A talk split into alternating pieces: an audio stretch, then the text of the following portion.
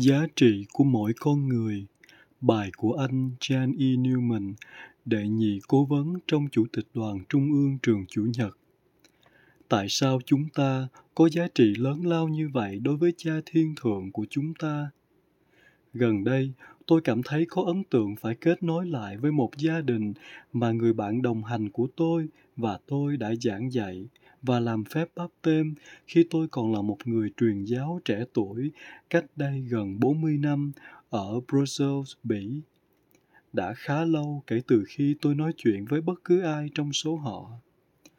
Qua sự kỳ diệu của công nghệ ngày nay, tôi đã tìm ra người mẹ của gia đình này trên phương tiện truyền thông xã hội.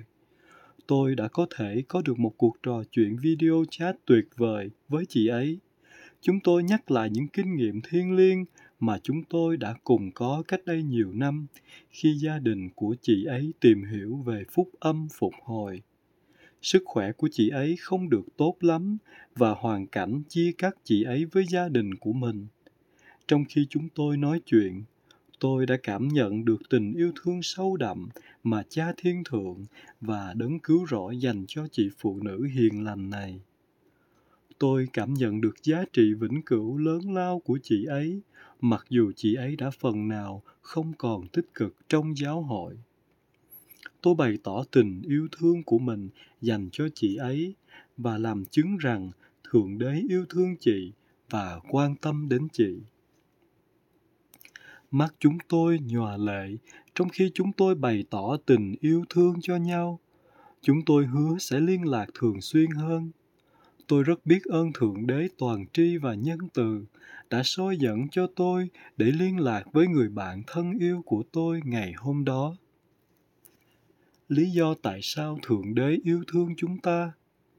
Khi Nơi Phi được một thiên sứ hỏi về tấm lòng hạ cố của Thượng Đế, thì ông khiêm nhường trả lời. Tôi biết Ngài yêu thương con cái của Ngài, tuy nhiên tôi không thể hiểu được ý nghĩa của mọi sự việc. Một Nê Phi chương 11 câu 17 Tôi đã thường tự hỏi làm thế nào Nê Phi tiến đến việc hiểu được lẽ thật đơn giản, tuyệt vời này. Thượng Đế yêu thương con cái của Ngài. Rõ ràng là ông đã biết giáo lý của Đấng Kitô như đã được gia đình nề nếp của ông dạy dỗ. Một Nê Phi chương 1 câu 1 Nhưng ông cũng biết lý do của Đấng cứu rỗi. Và lý do đó là gì?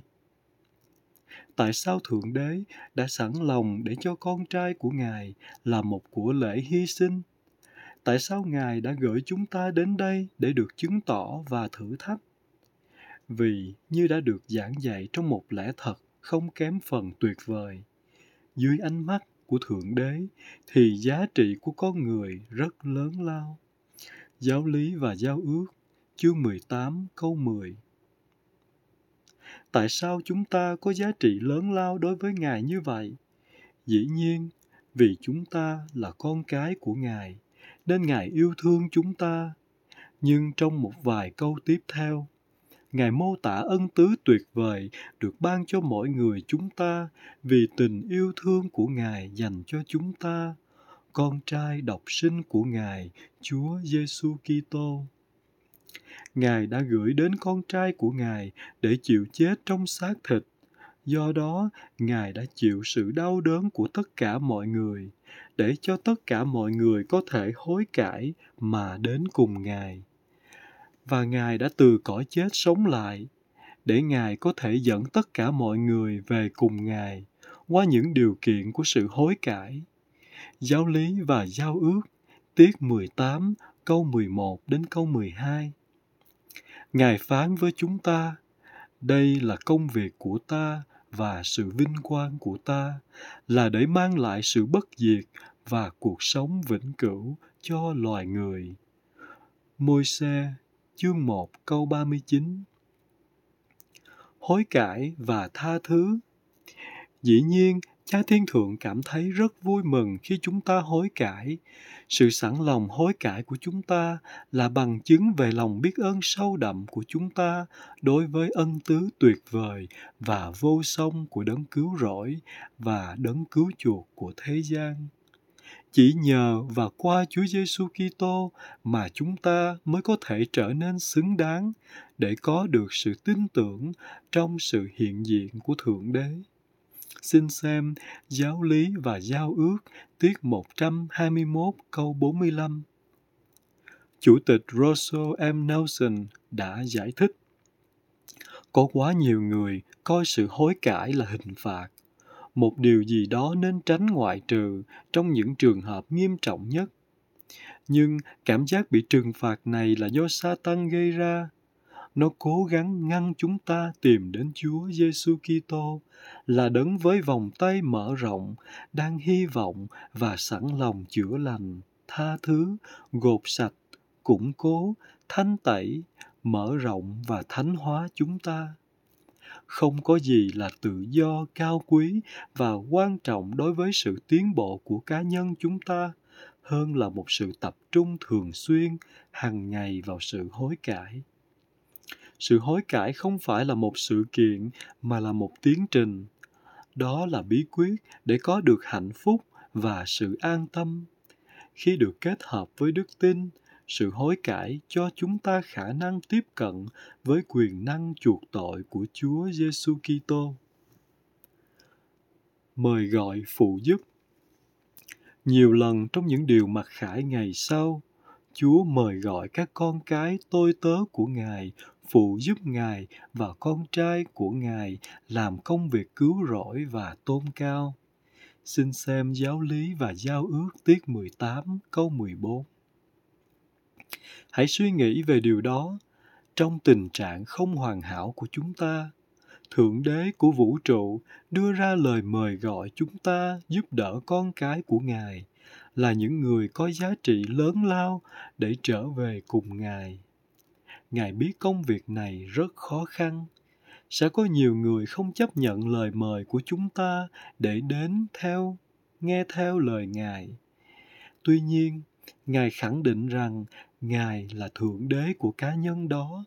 Và nếu các ngươi phải lao nhọc suốt đời để rao truyền sự hối cải cho dân này và chỉ đem được một người về cho ta thôi, thì sự vui mừng của các ngươi cùng với kẻ đó trong vương quốc của cha ta sẽ lớn lao biết bao. Giáo lý và giao ước tiết 18 câu 15 Sự nhấn mạnh được thêm vào. Anh chị em có thể tự hỏi tôi có thể làm gì để giúp ai đó đến cùng đấng Kitô, hối cải và được ban phước bởi sự hy sinh chuộc tội của Ngài.